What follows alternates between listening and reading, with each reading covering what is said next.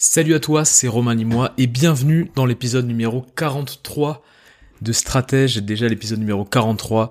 Je suis content de te retrouver. Si tu ne me connais pas, si tu me découvres avec cet épisode, je vois qu'il y a de plus en plus euh, d'auditeurs qui me découvrent euh, mois après mois.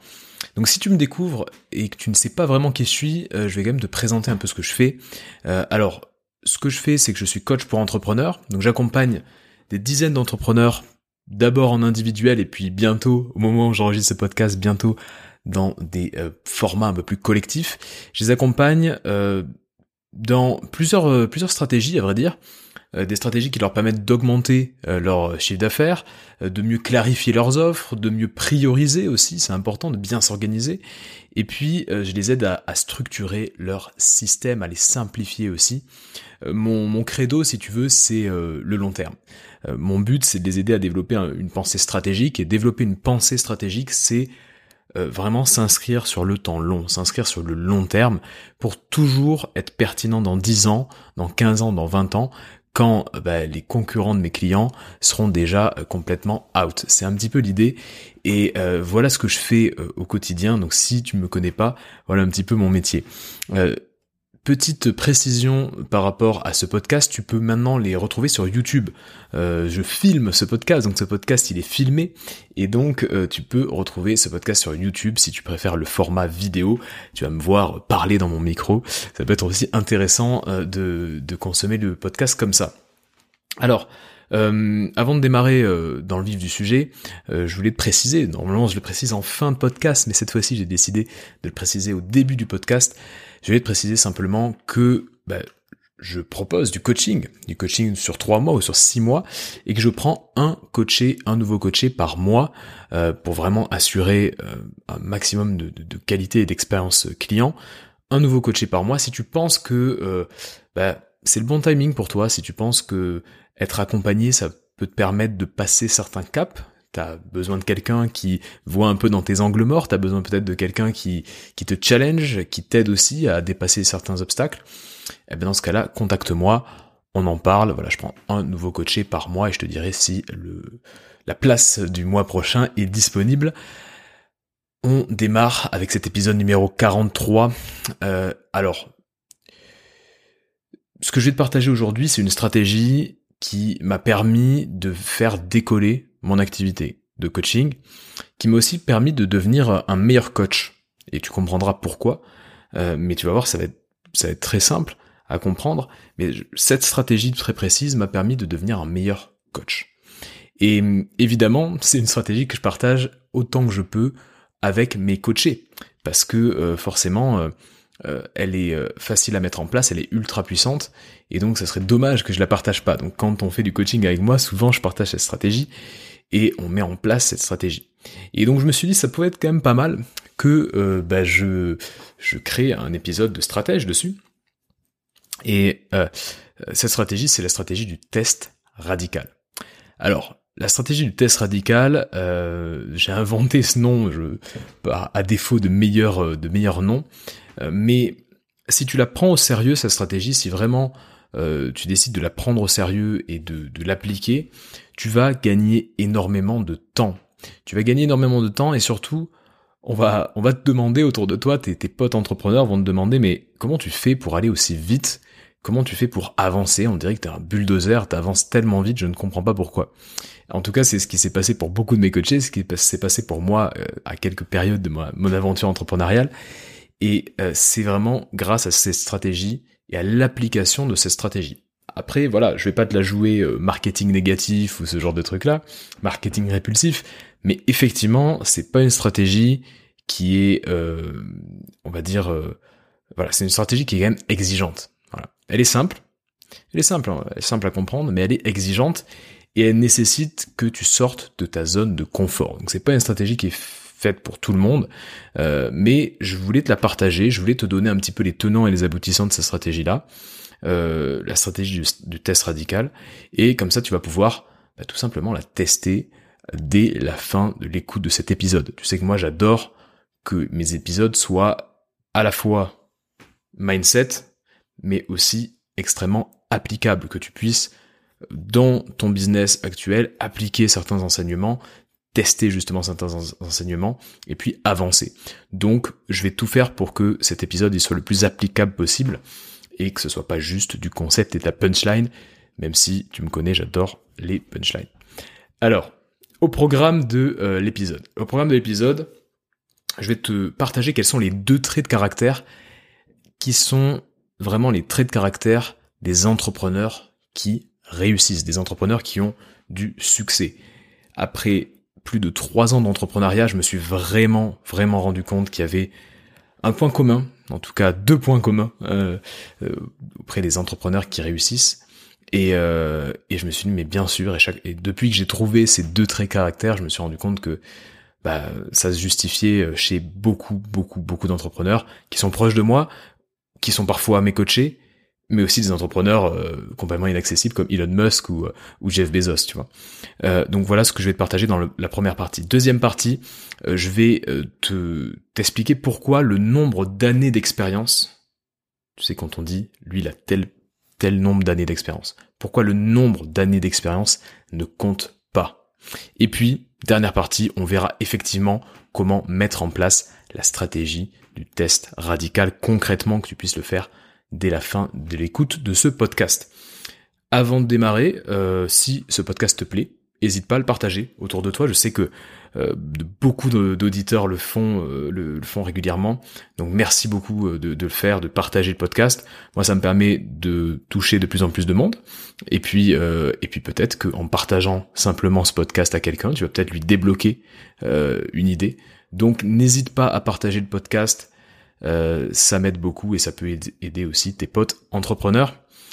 On est parti sur les deux traits, de caractère des entrepreneurs qui réussissent. Alors, ces deux traits de caractère, ils vont être hyper importants dans la mise en place de la stratégie du test radical. Euh, on se pose souvent la question, on se pose tous cette question. Quel est le point commun des entrepreneurs qui ont des résultats énormes? Quel est le point commun des, entrepreneurs qui euh, mettent très peu de temps à, euh, à développer leur business. Et pour une fois, j'ai envie de te prendre un exemple qui est pas un exemple tiré de l'entrepreneuriat. Je vais te prendre un exemple tiré du cinéma. Il y a un acteur que j'aime beaucoup, qui est décédé il y a des dizaines et des dizaines d'années, mais qui, que j'aime beaucoup, c'est Louis de Funès. On connaît tous Louis de Funès, c'est vraiment un acteur populaire. Euh, et ça t'a pas, euh, ça t'a pas échappé, Louis de Funès, tous les films dans lesquels on le voit, il a quand même un certain, un certain âge. Euh, tu vois, il, va avoir peut-être euh, entre 50 et 70 ans, quelque chose comme ça. et tu te dis, t'as dû te poser la question, mais qu'est-ce qu'il a fait pendant ces jeunes années? Qu'est-ce qu'il a fait de ses 20 ans à ses 50 ans, Louis de Funès? Et Donc je me suis posé la question, et en fait, je, je, me suis rendu compte que Louis de Funès, euh, c'est quelqu'un qui a euh, pris beaucoup de risques dans sa carrière. Euh, le premier risque qu'il a pris, c'est de tester plusieurs styles de comédie, donc le drame. il a, il était sur les planches au théâtre. Ensuite, il a fait un peu de, comédie. Ensuite, bref, il a testé plein de styles. Et puis, et, puis au bout d'un moment, il s'est rendu compte que le cinéma, c'était quelque chose qui lui plaisait beaucoup. Et quelqu'un lui a donné un conseil quelqu'un lui a dit il vaut mieux que tu sois toujours un second rôle parce que les seconds rôles ont toujours du boulot. Alors que les, premiers rôles, ils peuvent gagner beaucoup d'argent, mais quand la mode est passée, eh ben, ils n'existent plus. Je te laisse euh, réfléchir par, exemple à quelqu'un comme Nicolas Cage. Nicolas Cage dans les années 90, c'était un top top acteur. Aujourd'hui, Nicolas Cage, pas top, tu vois. Alors que les deuxièmes rôles, bah, c'est toujours des, des rôles qui, qui sont toujours là, quoi. Et donc euh, c'est exactement ce qu'il euh, ce qu'il ce qu'il a fait. Il a commencé à faire à avoir des deuxièmes rôles et à développer, à essayer de chercher des deuxièmes rôles. Et il s'est vraiment vraiment il a essayé de, de, de rester focus là-dessus. Il est resté focus sur les deuxièmes rôles, les deuxièmes rôles, les deuxièmes rôles. Jusqu'au moment où, dans la traversée de Paris, je crois que c'est dans les années 50, il joue un deuxième rôle et il crève l'écran. Et tout le monde se dit, mais cette personne-là, elle elle est géniale. Une sorte de petit nerveux comme ça, euh, très français, euh, vachement de mauvaise foi, etc. Et, donc petit à petit, euh, bah, il a commencé à partir de ce moment-là, à partir de la traversée de Paris, le film La traversée de Paris avec Jean Gabin, il a commencé à percer. Et finalement, on peut ramener ça à ton aventure entrepreneuriale. Quels sont les deux traits de caractère des entrepreneurs qui réussissent avec comme Louis de Funès, c'est d'abord le focus. Le focus, Louis de Funès qui, euh, qui s'est focus sur le fait d'être deuxième rôle pendant des années, peut-être même des décennies. Et le deuxième trait de caractère, c'est la prise de risque. De Funès, il n'a pas hésité à tester énormément de styles différents dans la comédie. Il a testé le théâtre, il a testé le cinéma, il a testé des rôles de figurants, il a pris des risques, et il a pris le risque aussi, mine de rien, d'être un second rôle. Parce que quand on fait du cinéma, on a quand même envie d'être dans le premier rôle, on a envie d'être en haut de l'affiche. Et finalement, bah, il a pris le risque de se dire non, je vais avoir une stratégie différente et je vais être second rôle. Et c'est cette stratégie-là qui l'a amené à avoir les premiers rôles et à être un immense, un immense acteur qui va rester euh, dans l'imaginaire collectif pendant, pendant des années. Donc le focus et la prise de risque. Si tu dois écrire quelque chose sur ton petit carnet euh, en écoutant ce podcast, écris focus et prise de risque. À mon avis, euh, on, on, est très très très très on sous-estime énormément en fait ces deux attributs, ces deux traits de caractère. Alors pourquoi le focus et la prise de risque? Pourquoi ce sont deux traits de caractère qui sont vraiment hyper importants? Alors ça veut dire quoi être focus? Être focus, c'est rester concentré sur une longue période de temps, sans prêter attention à ce qui se passe autour de toi, sans prêter attention aux autres entrepreneurs. Être focus, c'est aussi rester concentré euh, avec rigueur, avec constance. Euh, c'est garder la tête froide, c'est ne pas t'éparpiller, c'est ne pas t'éparpiller avant, d'avoir atteint ton objectif. C'est ça, rester focus. Et la prise de risque, finalement, qu'est-ce que c'est? Ben, La prise de risque, c'est ne pas attendre avant de tester un concept, avant de tester une idée, ne pas attendre de le faire tout de suite, ne pas avoir peur de se lancer dans le vide, euh, prendre des décisions rapidement. Euh, pourquoi? Bah Pour échouer rapidement. Si tu prends des décisions rapidement, tu vas échouer rapidement et donc tu vas pouvoir ajuster rapidement. Hyper important, ce que je viens de te raconter là. Et quand tu prends des risques, tu vas considérer, tous les obstacles comme, bah en fait, le chemin vers le succès. Tu sais, euh, les stoïciens, ils disent l'obstacle et le chemin. Bah c'est ça. Quand tu prends des risques, tu te dis, ok, j'ai un obstacle, mais c'est pas grave parce que c'est le chemin vers le succès, c'est le chemin vers une connaissance qui va me permettre d'obtenir exactement ce que je veux. Donc, le focus et la prise de risque, c'est vraiment deux traits de caractère. on parle beaucoup de vitesse, tu sais, on entend souvent money loves speed. L'argent aime la vitesse, le business aime la vitesse. On se dit il faut aller vite, il faut aller vite, il faut aller vite. Il y a beaucoup d'entrepreneurs qui parlent de vitesse et moi j'ai toujours été un peu j'ai pas toujours été d'accord avec cette histoire de vitesse. Euh, parce que pour moi être rapide, c'est-à-dire avoir beaucoup de vitesse dans d'exécution si tu veux, euh, c'est bah, être rapide, c'est un petit peu faire n'importe quoi, n'importe quelle action, pourvu qu'elle soit faite rapidement. Euh, et euh, même si cette action t'éloigne de tes objectifs, bah, tu fais quand même cette action et tu le fais vite. Donc souvent quand on va trop vite, on passe à côté de l'essentiel. Euh, j'avais fait un podcast sur sur stratège qui était bah, ralentir pour mieux accélérer. Moi je pense que c'est bien de ralentir. Quand tu ralentis, tu vois un peu le paysage, quand tu ralentis, tu profites un peu plus. Et surtout, t'évites de faire des conneries. Donc, être juste rapide, je pense que c'est être rapide sur n'importe quelle tâche, même si cette tâche est éloigne de tes résultats. Par contre, être focus et prendre des risques, c'est chercher à faire les bonnes actions. Chercher à faire les bonnes tâches, les bonnes actions, rapidement et intentionnellement. Tu vois, la différence entre juste être rapide et faire n'importe quelle action rapidement, et être focus et prendre des risques, bah, chercher à faire les bonnes actions, celles qui vraiment te rapprochent de ton objectif et cocher petit à petit les cases en, prenant des, risques successivement. C'est ça la différence. Donc je suis pas hyper d'accord avec le fait d'être rapide, rapide, rapide. D'ailleurs, c'est jamais ce que je dis à mes, à mes clients. C'est une petite mélodie euh, qu'on entend et qui est douce à nos oreilles, euh, comme s'il suffisait juste d'être très rapide pour, euh, bah, pour réussir. Non, par contre, il faut prendre des risques rapidement, il faut échouer rapidement pour pouvoir ajuster rapidement. Ça, je suis parfaitement d'accord avec ce concept-là. Alors, voilà, quand on a, quand on a peur, quand on n'a pas, peur, tu vois, de, prendre des risques, quand on prend des risques sans problème, quand on n'a pas peur de prendre des risques et qu'on prend des risques régulièrement, eh ben en fait, on a plus de contrôle on a beaucoup plus de contrôle. Et ça, c'est important quand tu es entrepreneur de d'être un peu en contrôle de ton environnement, de savoir ce qu'il faut que tu fasses quand tu te lèves le matin, d'avoir cette information. Tu es un peu à la recherche d'une information, d'une information de qualité, et cette information, elle va jamais tomber du ciel.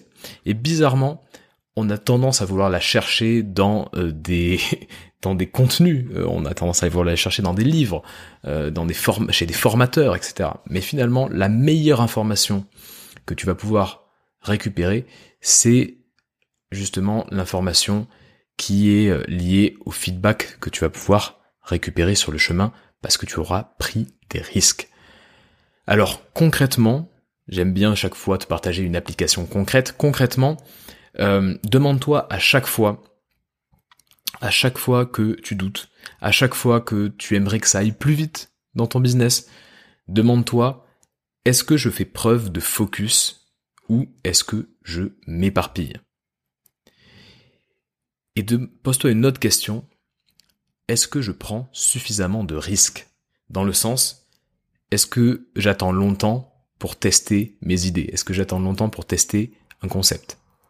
Pose-toi cette question, ces questions, et tu vas vite voir que dans le prisme, euh, voilà, le fait de marcher sur deux jambes, hein, d'un côté être focus, d'un autre côté prendre des risques, dans ce prisme-là, tu vas voir un peu où tu te situes. Mais tu peux passer tous les entrepreneurs que tu connais à travers ce prisme focus prise de risque, et tu verras que qu'il est pertinent. Tu verras qu'il est pertinent.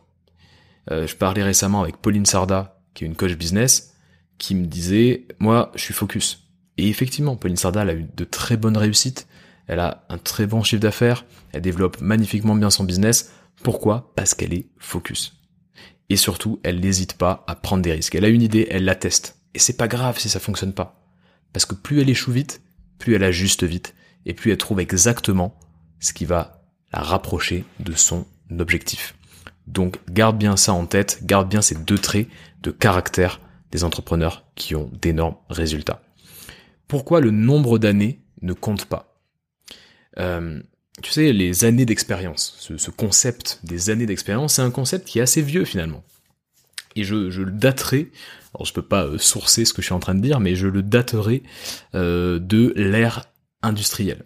Tu sais, l'ère industrielle avec euh, au 19e siècle, voilà, il fallait maîtriser des machines, et donc, pour maîtriser des machines, il valait mieux avoir de l'expérience parce que les machines étaient compliquées il fallait de l'expérience technique, et c'était hyper important. Et donc on pouvait pas, en un claquement de doigts, avoir une expérience pour maîtriser ces machines. Et donc forcément, les années d'expérience euh, comptaient énormément dans la valeur d'un euh, employé.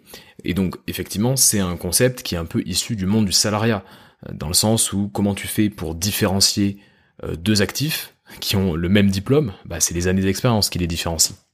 Donc c'est vraiment un concept issu du salariat. Et je me souviens d'une petite histoire quand j'étais en école de commerce.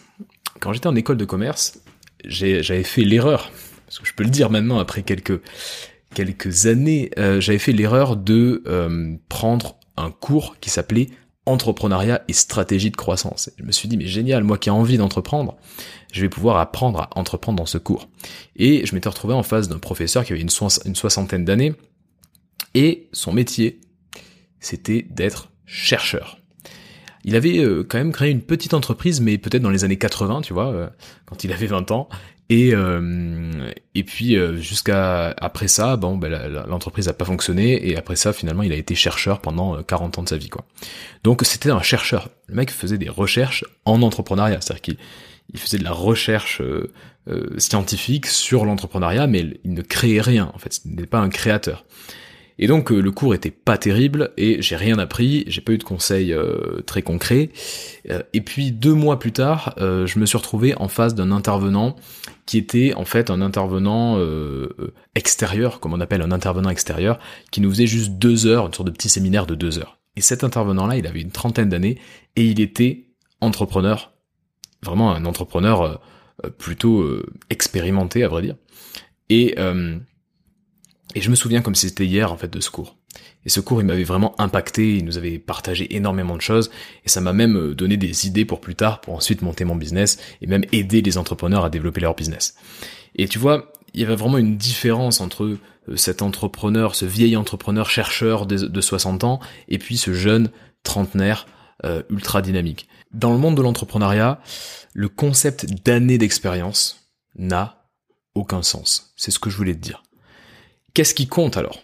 Tu vas me dire, mais oui, mais qu'est-ce qui compte si le, concept d'année d'expérience n'a pas de sens? Qu'est-ce qui compte? Ben, Ce qui compte, c'est pas le nombre d'années d'expérience. Ce qui compte, c'est le nombre de feedbacks que l'entrepreneur est capable de récupérer sur une période donnée. C'est ça qui compte quand tu entreprends, le nombre de feedbacks. Alors je vais te poser une petite question. Entre un coach qui a 10 ans de métier et qui coach une fois par mois. Et un autre coach qui a 5 ans de métier et qui coach une fois par jour, quel est le coach qui pour toi a les meilleurs résultats? Quel est le coach qui a les meilleures compétences de coach? Mais évidemment, évidemment que c'est le coach qui a 5 ans de métier mais qui coach une fois par jour. Évidemment. Pourquoi? Bah Parce que chaque jour, il va récupérer du feedback. Chaque jour, il va récupérer du feedback et il va ajuster, il va essayer d'améliorer aussi son approche de coaching. Et ça, tous les jours, tous les jours, tous les jours, tous les jours, tous les jours, pendant des années. Par rapport au coach qui a un an d'expérience, euh, pardon, par rapport au coach qui, qui, coach une fois par mois et qui a, qui a 10 ans d'expérience, mais qui ne coach qu'une seule fois par mois, bah forcément, notre coach qui coach une fois par jour, il a 30 fois plus de feedback. Entre coacher une fois par mois et coacher 30 fois par mois, voilà, t'as 30 fois plus de feedback. Et donc, c'est 30 fois plus d'occasions de s'améliorer, 30 fois plus d'occasions de comprendre les problématiques de ses clients, donc tu comprends ce, ce, concept de feedback, il est hyper important. Et si je, si je reviens euh, à euh, ben, ma première, mon premier exemple de, de cet entrepreneur euh, qui nous avait donné un cours quand j'étais en école de commerce, cet entrepreneur de 30 ans, en fait on s'était rendu compte, à la fin du cours, qu'il avait créé six entreprises. Il avait créé six entreprises, il y avait quatre entreprises qui avaient complètement fait faillite, complètement échoué. Et, et en fait, il avait énormément testé. Il avait fait des tests incroyables, il avait testé plein de concepts, plein de, sur plein de secteurs, il avait créé six entreprises. Et donc il avait à peine 30 ans, mais il avait créé six entreprises. Donc forcément, le nombre de feedback était tel que il nous a, il a réussi à nous donner un, un cours mais exceptionnel. Comparé à notre ami euh, chercheur de 60 ans, euh, qui avait monté une petite boîte il y a longtemps, longtemps, longtemps, avant Internet, j'ai envie de dire, euh, bah forcément, euh, le nombre de feedback cumulé, pas top, quoi. Et donc, il était capable de nous faire un cours sur qu'est-ce que c'est que l'entrepreneuriat au sens large, mais pas nous donner des petites, des petits conseils croustillants.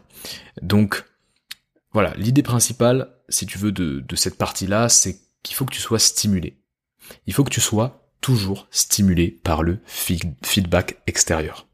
Il faut que tu sois toujours stimulé par le feedback extérieur. C'est comme ça que tu avanceras. Et c'est comme ça que tu amélioreras euh, ben, tes offres, que tu amélioreras ton contenu, tu amélioreras tout ton business en fait.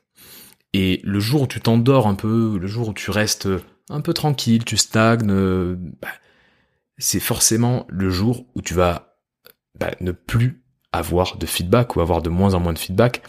Et là, le fait de ne pas être en mouvement, ça va forcément être néfaste à ton business. Donc la stimulation permanente par le feedback est hyper importante. Alors oui, c'est inconfortable, parce que parfois il vaut mieux avoir ses certitudes et puis ne pas avoir de feedback et faire ce que tu sais faire. Mais par contre, c'est ce qui différencie un entrepreneur qui va très vite et qui éclate tous ses concurrents et qui domine un marché, et un entrepreneur qui à un moment donné a réussi, à un moment donné a été plus rapide, plus malin, a apporté plus de valeur que les autres, mais qui aujourd'hui se repose un petit peu sur ses lauriers et ne prend plus de feedback. Donc hyper important d'avoir du feedback à fond. Un entrepreneur comme Gary Vaynerchuk par exemple, qui a 45 ans, c'est quelqu'un qui est toujours, toujours, toujours, toujours en train de récupérer du feedback sur ce qui se fait, sur le marché. En ce moment, il voit un peu ce qui se passe autour des NFT. Euh, bref, c'est quelqu'un toujours qui, voilà, qui récupère du feedback. Et donc ça fait quelqu'un, ça en fait quelqu'un de, redoutable. Et ses concurrents ont du mal à aller aussi vite que lui, parce que ses concurrents se repose sur, euh, sur ce qu'ils savent faire et ne cherche plus à récupérer du feedback du marché parce que c'est inconfortable et parce qu'il pense que ça ne sert à rien. Lui, il s'en fout, il continue. Donc c'est hyper important que tu gardes ça en tête, récupère un maximum de, feedback. Et pour avoir du feedback, bah, il faut faire des tests. Tu vois exactement où je veux en venir. Pour avoir du feedback, il faut faire des tests. Il faut tester régulièrement et il faut en tirer des enseignements. Donc la prochaine fois que quelqu'un te parle d'années d'expérience, lui il a 10 ans d'expérience dans l'entrepreneuriat, ce genre de truc-là, demande-toi, est-ce que cet entrepreneur récupère encore beaucoup de feedback ou est-ce qu'il se repose sur ses lauriers? Et c'est une question que tu peux te poser à toi-même. Est-ce que tu continues à récupérer du feedback du marché, à tester des choses et donc à choper de l'information ou est-ce que tu te reposes un petit peu sur tes lauriers? Hyper important de te poser cette question. Alors, on rentre dans le vif du sujet, comment faire pour mettre en place la stratégie du test radical concrètement Avant, de, te parler de ça, j'avais quand même envie de te, parler d'un sujet important. Pourquoi est-ce qu'on a peur de faire des tests? Parce que chaque fois que je suis en coaching et que je dis à mes coachés, tiens, ça pourrait être pas mal que tu testes cette stratégie, je sens qu'il y a un petit pas de recul. Pourquoi? Euh, bah, quand on débute, on a peur de faire des tests parce qu'on a peur de se tromper. On a peur de se tromper, on a peur que ça soit fatal, et on a peur aussi, et alors là, c'est à force de rencontrer des entrepreneurs, je me suis rendu compte de ça, on a peur d'être défini par nos choix. On a peur que euh, bah, nos choix nous définissent. Ça veut dire que par exemple, si euh, tu vends euh, t'es coach, mais tu décides de vendre des formations, bah, t'as peur que d'un coup on te mette plus l'étiquette de coach, mais on te mette l'étiquette de formateur. Et ça, ça t'embête. On a peur, t'as peur que tes choix te définissent. Euh, si à un moment tu décides d'envoyer un mail par jour, bah t'as peur que les gens disent ah mais maintenant euh, tu envoies un mail par jour, donc t'es le mec qui envoie des mails. Et ça, ça nous, ça, ça, nous embête et ça nous, ça nous freine énormément. Euh, donc ça c'est quand on débute. Et puis quand tu as déjà pas mal de clients, quand tu quand t'as pas mal de business, quand ton, ton, activité est bien ta peur, en fait, elle réside dans le fait que t'as pas envie de perturber ton audience. T'as habitué ton audience, t'as habitué tes clients, t'as habitué les gens qui te suivent à, on va dire, un certain niveau de stratégie, un certain, une certaine, un certain type d'offre, un certain type de contenu, et tu te dis, si je change ou si je teste, ça va les perturber, et donc je vais perdre mon audience. Je vais perdre les gens. Et les gens vont partir ailleurs. Et euh, par exemple, tu vois, tu, tu, je sais pas, si je crée un podcast, euh, alors que d'habitude je suis sur Instagram, bah les gens euh, ils vont plus ils vont plus être sur Instagram ou alors ils vont plus ils vont pas vraiment m'écouter ou je vais les perdre. Je vais les perdre si je, je, crée un podcast donc il faut que je reste sur Instagram. Ça c'est un petit peu ce qui explique bah, pourquoi t'as peur de faire des tests. La vérité dans tout ça. Déjà je vais te dire quelque chose qui va pas te faire plaisir mais qui est qui qu'il est important parfois qu'on entende c'est toujours important qu'on entende ce genre de truc quelquefois. Et donc, moi, j'aime bien l'entendre quelquefois. Tu n'es pas le centre du monde. Tu n'es pas le centre du monde. Le monde ne tourne pas autour de toi. Et si tu te trompes et si tu trébuches, la majorité des gens s'en foutent. La majorité des gens n'en a vraiment rien à faire. Le problème, c'est que bah, l'être humain, il a l'impression un peu que tout, tourne autour de lui, et c'est normal, et on est tous comme ça.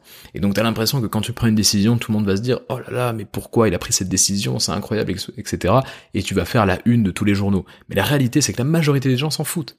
Même quand t'as un million d'abonnés, tu peux te permettre de tester un truc et de, te tromper. Parce que le million d'abonnés, il s'en fout. Parce qu'il te, il ne te juge pas juste à l'aune de vraiment cette dernière, ce dernier choix. Il va te juger sur tous les choix que tu as fait et il se trouve que ce dernier choix a pas été gagnant et c'est pas grave. Donc le monde ne tourne pas autour de toi. Je sais pas si tu as entendu déjà ce genre de conseil euh, dans un podcast, mais j'avais envie de te le dire parce que moi ça me fait du bien de me l'entendre dire quelquefois. Et deuxième chose, si tu te lances pas dans le vide, si vraiment tu décides de ne jamais te lancer dans le vide, ben en fait tu ne sauras pas. Tu ne sauras pas ce qui fonctionne, tu ne sauras pas ce que tu aimes faire, tu ne sauras pas, tu n'auras pas forcément de nouvelles idées. Au bout d'un moment, il faut te lancer. Au bout d'un moment, il faut euh, expérimenter. Et donc, c'est hyper important euh, de, de tester, que tu sois au début ou que tu sois aussi bien lancé. Alors évidemment, quand tu es au début, euh, bah oui, fais des tests. Au début, bon, bah, ça, ça m'étonnerait que au doigt mouillé, tu arrives à trouver exactement ce qu'il ce faut que tu fasses. Donc, important que tu sois débutant ou que tu aies déjà un business, important de te lancer dans le vide pour savoir, pour avoir une information cruciale qui va te permettre de faire des choix stratégiques. L'inaction, c'est rarement, mais alors vraiment, c'est rarement une bonne solution en entrepreneuriat. Le fait de ne pas bouger, c'est rarement une, une, bonne solution. En général, ce qui ne bouge pas euh, finit par mourir, tu vois. Il faut que tu sois en mouvement. Il faut que tu saches. Il faut que tu l'information. Et pour ça, il faut faire des tests. Il n'y a pas dix mille solutions. Pour ça, il faut faire des tests. Alors comment tu fais pour mettre en place concrètement, comment tu fais pour concrètement mettre en place cette stratégie du test radical? Alors, bah, simplement, tu vas tester une offre, un contenu, une stratégie, mais tu vas la tester d'une façon particulière, et s'il y a bien une chose que tu dois noter, c'est ça, tu vas la tester sur une période finie. Tu vas tester cette offre sur une période finie. C'est-à-dire, par exemple, tu vas dire, je vais tester cette stratégie sur deux mois. Pendant deux mois, je vais me consacrer à cette stratégie, à ce contenu, à cette offre, à cette démarche-là. Pendant deux mois, trois mois, bref, une période finie. Et il faut que tu sois radical. Ça veut dire quoi être radical? Ça veut dire de ne, jamais te lancer d'autres objectifs, de ne jamais essayer de suivre bah, des objectifs différents tant que cette période de deux mois, de trois mois, cette période que tu as, que as prédéfinie, tant qu'elle ne, s'est pas terminée. Donc tu ne te lances pas d'autres objectifs tant que la période n'est pas terminée. C'est hyper important d'être radical là-dessus et d'y aller à fond. Tu vois, n'hésite pas à pousser un peu le curseur.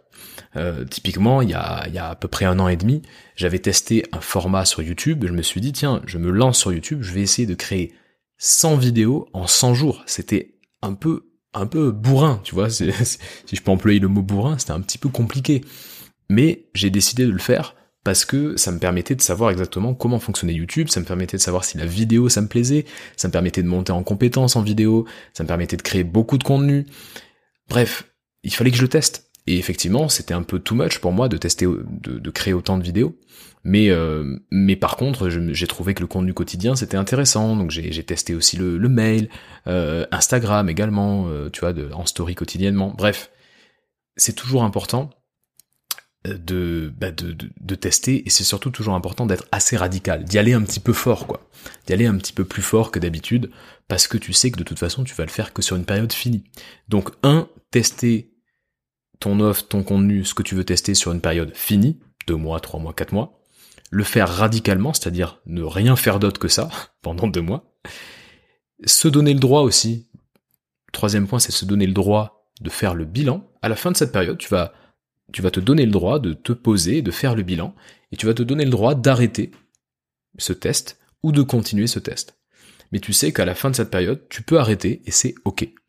Et puis surtout, hyper important, au début je le faisais pas et je me suis rendu compte que ça m'apportait un peu préjudice, c'est de faire, de te faire un petit retour d'expérience. Ah, si tu décides par exemple d'arrêter ton test, bah tu vas te faire, tu vas prendre un petit Google Doc ou je sais pas quel euh, logiciel de notes, et puis tu vas te faire un petit retour d'expérience sur le test. Tu vas te dire, ben voilà, euh, bah, j'ai testé euh, d'envoyer un mail par jour à ma, à ma base mail pendant trois mois voilà euh, ce qui s'est bien passé, voilà ce que j'ai pu apprendre, voilà les compétences que j'ai pu développer, voilà ce qui s'est un peu moins bien passé, pourquoi j'ai envie de continuer, pourquoi j'ai envie d'arrêter, etc. C'est très très important que tu fasses un retour d'expérience. Pourquoi? Mais Pour préparer le futur. Et le fait d'avoir ce genre de retour d'expérience, ça va, euh, si tu veux, éviter que tu une sorte de fatigue décisionnelle. Tu sais, on, a, on prend toujours des décisions business dans notre, dans, notre quotidien, et c'est important que tu pas cette, cette fatigue décisionnelle.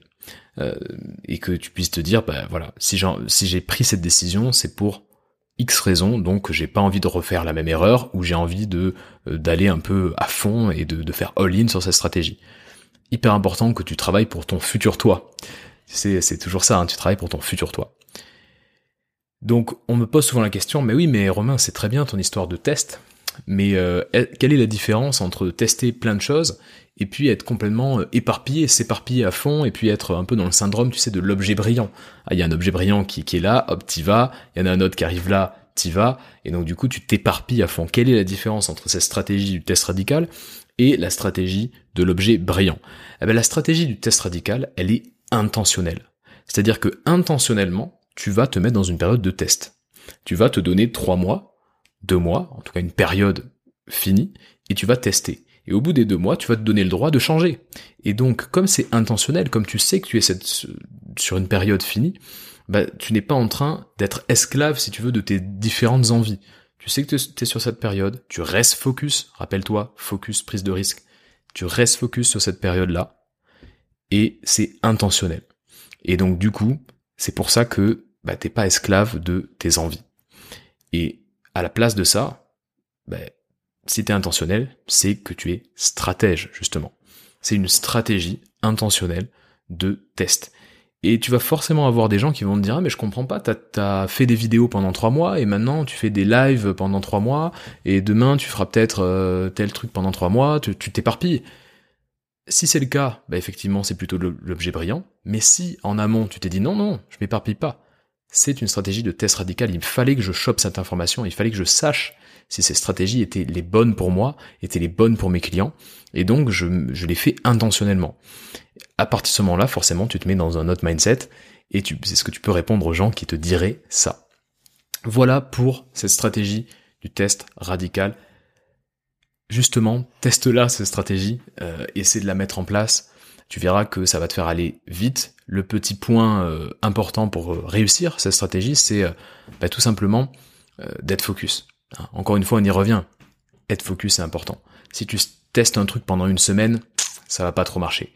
Donc donne-toi suffisamment de temps pour avoir des résultats, pour choper de l'information, fais un petit retour d'expérience après, et c'est comme ça que tu vas accumuler, accumuler une expérience justement concrète, pas l'expérience dont je te parlais tout à l'heure, mais une expérience concrète qui va te permettre bah, de, d'aller très très vite, quoi, d'aller beaucoup plus vite que tous les gens autour de toi. Tous les entrepreneurs qui réussissent sont focus, prennent des risques et surtout font des tests régulièrement et n'ont pas peur de faire des tests. Voilà pour cet épisode numéro 43. Si l'épisode t'a plu, n'oublie pas de le partager. Comme je te disais en début d'épisode, j'ai une place par mois de coaching qui se, qui se libère. Donc si tu penses que c'est le moment pour toi de te faire accompagner, que tu es quelqu'un à tes côtés qui voit un peu dans tes angles morts et qui t'aide à prendre des décisions business, ben, n'hésite pas à me contacter ou tu vas sur romainlimois.com, tu postules au coaching et je te recontacte rapidement. Je te souhaite une excellente journée. À très vite.